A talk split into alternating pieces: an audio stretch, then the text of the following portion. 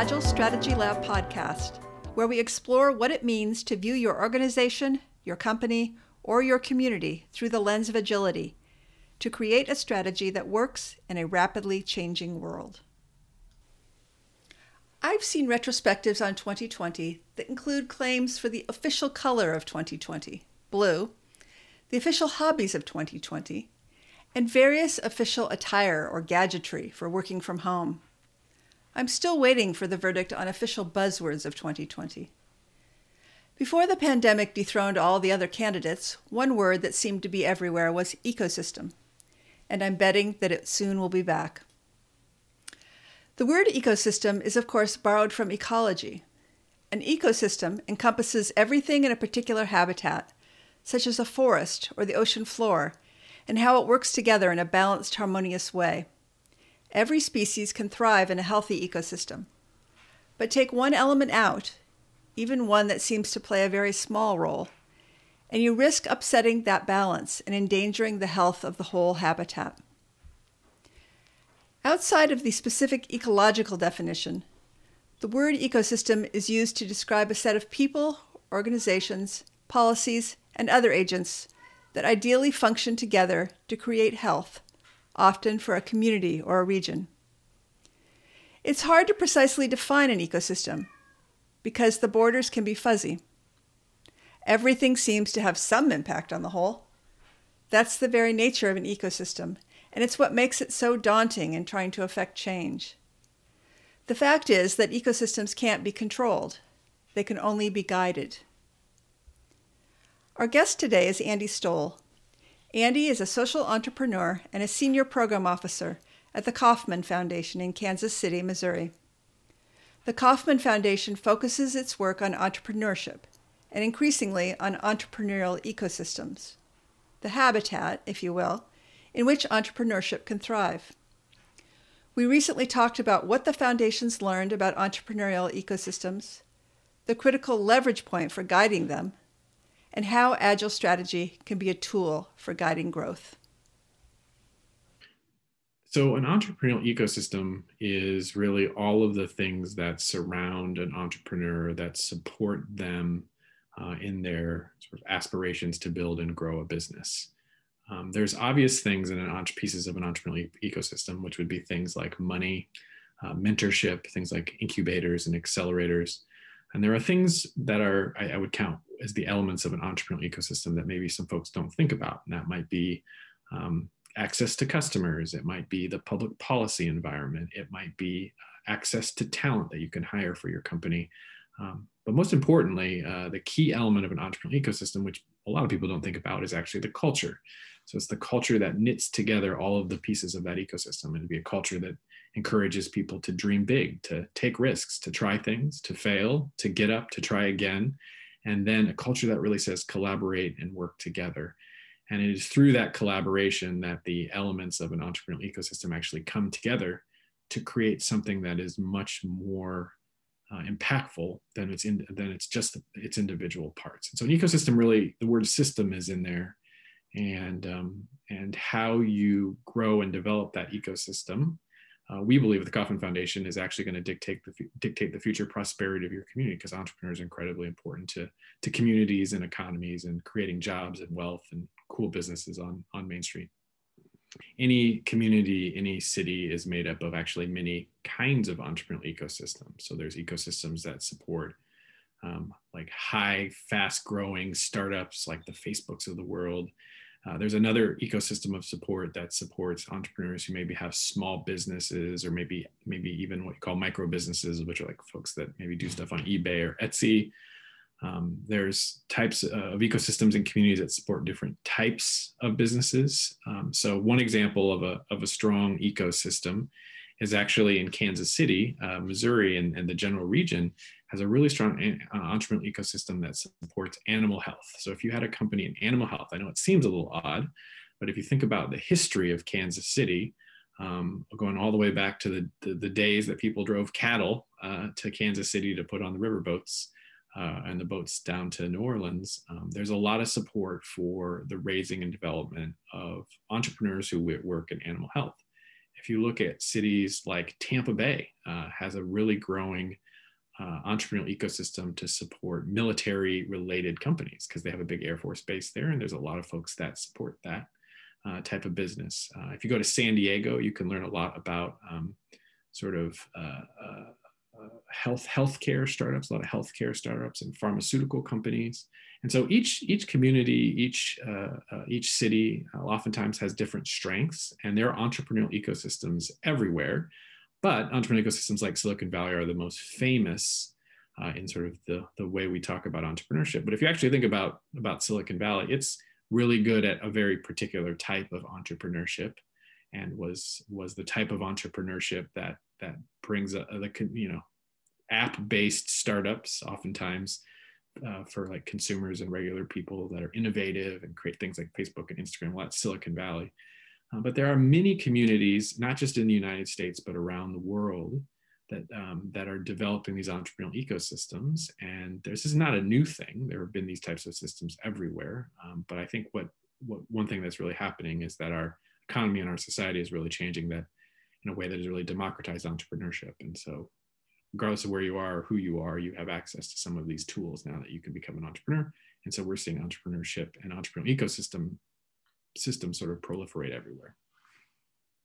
It's interesting as you were talking, I was thinking about, uh, you know, economic development, there's this whole school around cluster development, and there's obviously sort of a nexus there. Um, but I don't know that necessarily a lot of economic developers think in terms of an entrepreneurial ecosystem when they're when they're trying to design a cluster strategy. I know some do for sure, um, and that's partly, I think, a public policy issue. so our public policy hasn't always um, sort of lined those things up. How do you see those things fitting together? Well, I'm going to reference a, a good friend of mine, Dell Gines, who works at the Federal Reserve Bank in Kansas City. And Dell uh, first has a PhD in economic development. I don't have a huge history in economic development, but he has PhD and has really studied the history of economic development. He talks about the four waves of economic development. So the first was an attraction and retention based model, which many communities still rely on today. How do we get the big, big companies to move to our community, and how do we keep the ones we have from leaving? Um, and then that was actually developed in the mid 20th century and has been sort of perfected in time since. He talks about the second wave, which was in the 1980s in the United States, where there was a focus on entrepreneurship and economic development. And that's where we got incubators and research parks and the idea of we just need to focus on help entrepreneurs and many communities, most all communities have at least a office that supports entrepreneurs.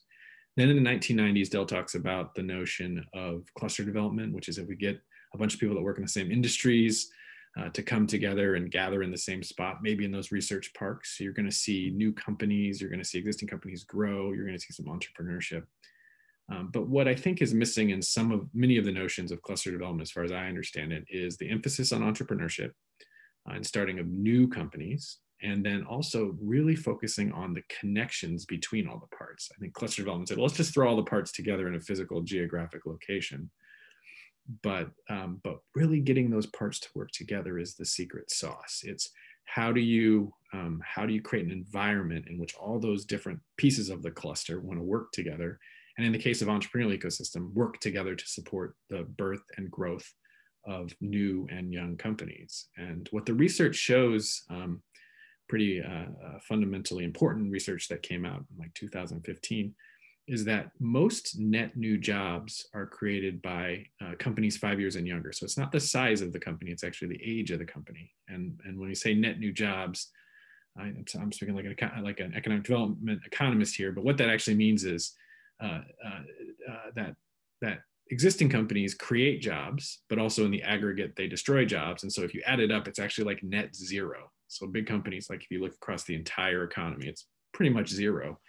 But net new jobs actually come from these young companies, five years old and younger. And so a lot of the work we think about is how do you create and support these entrepreneurial ecosystems, or sometimes called entrepreneurial communities, that again support the, the, the growth of those young companies? And the answer is you get all the parts to work together uh, with a culture of collaboration, which ultimately creates sort of the soil, if you will, uh, as a metaphor uh, for uh, how young companies get seeded and grow, or the, the, the proper environment in which they grow.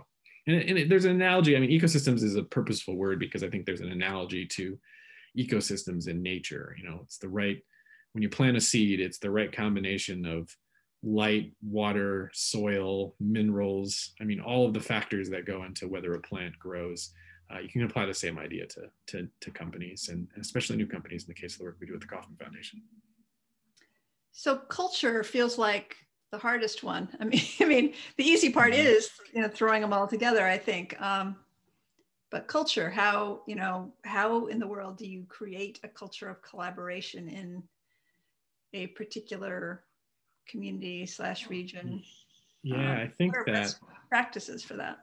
Culture is a very powerful force, and I would actually argue it's one of the most powerful invisible forces. Like you, you know, if you look at cultural as, at culture as it relates to like countries and ethnicities, I think culture is such an invisible force because you don't even really know you're wearing it until you take it off. So when you travel, like if you leave the United States or you leave your home, whatever country, and you go to another country, you suddenly can see the culture in your own country but culture is everywhere, you know, and culture is created by everything. It's created by um, big, huge things like uh, strategies and initiatives and policies, but it's also created by really, really small things like the way you invite people to a meeting, the way you behave uh, and sort of model behavior for other people.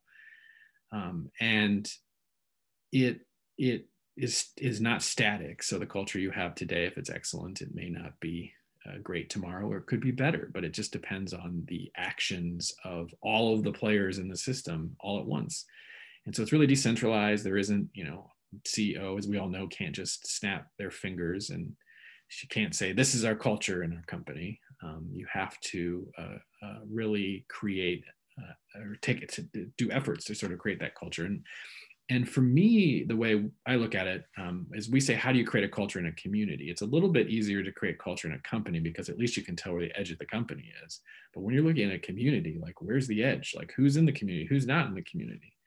And so um, one of the elements of culture um, that I, you know, continually come back to is is the role of leaders in a culture to model the future they wish to see, and it's the behavior of leaders, which is really all of us, frankly, in a community, uh, taking actions and doing things that ultimately help foster the right culture, and the right culture. Uh, is also a little bit of a, a, a little bit of an amorphous word as well, so that makes it incredibly difficult. One of my favorite stories that points out to how little things can make big changes in culture um, is I worked with a university years ago who had an incubator, and they were not seeing much collaboration across the companies in the incubator. And they encouraged people. They had uh, social hours. They they created tons of these formal proposed initiatives that cost money to try to get the different startup companies in their incubator to work together. And ultimately, they succeeded and broke through, but it wasn't because of a meeting or because of an initiative or, or, a, or a policy change or a huge budget item. It actually was the result of that the director of the incubator got super tired of people not connecting, went out to the hardware store and bought a bunch of door stops, and then propped open the door of every single company within the incubator and told them that they were required to keep the door open and that little, those little triangles ultimately opened up space where people started bumping into each other uh, in the hallways, finding ways to step into their offices and out of the corridor. And over the course of a couple of years from then on, the, the, incubator was much more collaborative. And what we know from research is innovation and, and, and sort of creativity really comes from dense networks of people working together. And what I love about that story is at the end of the day, in a, you know collaborate uh, creating a collaborative culture cost a dollar at the hardware store for each of those those door stops and so culture is built upon thousands of actions and behaviors. Ultimately the question i think we're thinking about the Kauffman Foundation i'm sure you all are thinking about uh, as it relates to strategic doing is what are the role of what's the role of leaders in creating that type of culture? The thing i say the most uh, in my job talking to community leaders uh, all over the United States and really all over the world. And they asked me, well, how do I create a more collaborative culture? Uh, my answer uh, uh is, is, very simple, which is which is you can't build a collaborative culture by sitting around talking about how to build a collaborative culture. You have to do something, but it's shocking the number of communities, organizations who have the collaboration meeting. We're going to have a meeting about how we're going to collaborate. And it's just like, I've been in enough of those to know that that's probably not going to work. You can't build trust and collaboration by talking about building trust and collaboration. You have to do something. But what's great and what strategic doing reinforces is the thing I've, I've come to learn is that you, you, you build trust and collaboration by doing something. And, and frankly, I don't actually totally care what that something is, as long as everybody is excited to do the something. And what strategic doing really blew my mind was it was a process to get from here's all the things we could possibly do down to a thing we're going to do and then gets buy-in along the way that by the end we are going to go do something. And sometimes it's big and sometimes it's small but like we are all bought into that something. Because getting to the something that we're going to do together is ultimately uh, where things typically get derailed. There's disagreements and priorities there's dis- dis- disagreements and what is the next thing. And ultimately you have to you you all everyone has to be in for it to be collaborative. And, and that's why strategic doing the first time i learned about it was like oh wow this is actually a process to do this that anyone can learn. So we're talking at this particular strange moment in time right? Where uh, we've been in the pandemic era for nine months coming up on 10 months. Feels like it's like nine months going on 90 years. It just feels like it's been forever, but it hasn't even, I mean, it's about to be a year, at least for my experience of it. Yeah. Um, but yeah, it feels exactly. like it's been 90. Yeah. Yeah. And uh, I think we can kind of see over the horizon, there's going to be a time when an ecosystem isn't just Zoom meetings. And I'm wondering how you see that you know what's what's the job of leaders in either um, restarting their ecosystems retooling their ecosystems for what's next? Well i think once we get through the public health crisis component of the present time um, we are going i think the i think as the fog clears we're going to recognize that we're in a very different place than we were pre-pandemic in terms of our economies and our communities. Some of the early data shows that you know we've lost perhaps half of some of the small businesses in our community. Uh, perhaps 40 you know, looks like about 40% of uh, entrepreneurs of color have have had to close their businesses permanently um, I think even if you just take the small sliver of businesses that are restaurants, it's going to look very, very different when we when we all are able to sort of go back out and, and, and interact as we used to do. And the thing is that this challenge, how do we rebuild our communities and economies after the health crisis, um, isn't something that one individual or one organization is going to be able to solve. And similar to the COVID itself, not one individual, not one organization, not one, even one political party, now or one president can solve this. It, it is only going to the solutions for this, how we rebuild, reinvent, you know, reimagine our communities and economies, is going to have to involve all of us. And the processes in which we typically do that are, um, you know, kind of broken. I mean, let's just look at Congress right now. That is typically the way we collaborate, at least in the United States. We collaborate and develop public policies to help folks. Uh, that that system does not appear to be functioning very well right now. Um, but uh, that doesn't stop the need for our communities to be able to do that work. And, and while public policy is incredibly important, uh, there's also just some immediate things that need to be done. And I think it's the role of leaders to bring folks together um, it's the role of leaders to create the environments in which people can collaborate and build trust and find collaboration. Um, and it's also the opportunity for us to rebuild and rethink how our societies are structured, I think, to build a more equitable, more just uh, uh, communities and economies that are more inclusive of people of color and women and rural communities and immigrants and folks that have typically been left out. I think we're all, we're all in the same sort of scenario, whether you're a little company or a big company, a nonprofit or for profit. It's like we, we have this uh, there's going to be a need uh, for us to work together. But there's also, I think, a really, you know, probably once in a, I don't even know what, a, once in a century, a lifetime, I don't know, uh, to be able to say, okay, well, when we put this all back together, how do we want to put this back together? And um, that's some of the silver lining, I think, of this. Um, though there is certainly a lot of uh, uh, downside to what we've been had to go through for the last, you know, year and some. Thanks for listening. If you'd like to learn more about the lab and how we help organizations address complex challenges, including the challenges of building thriving ecosystems, visit our website at agilestrategylab.org. You can also email us through the website. Just look for the Contact Us button.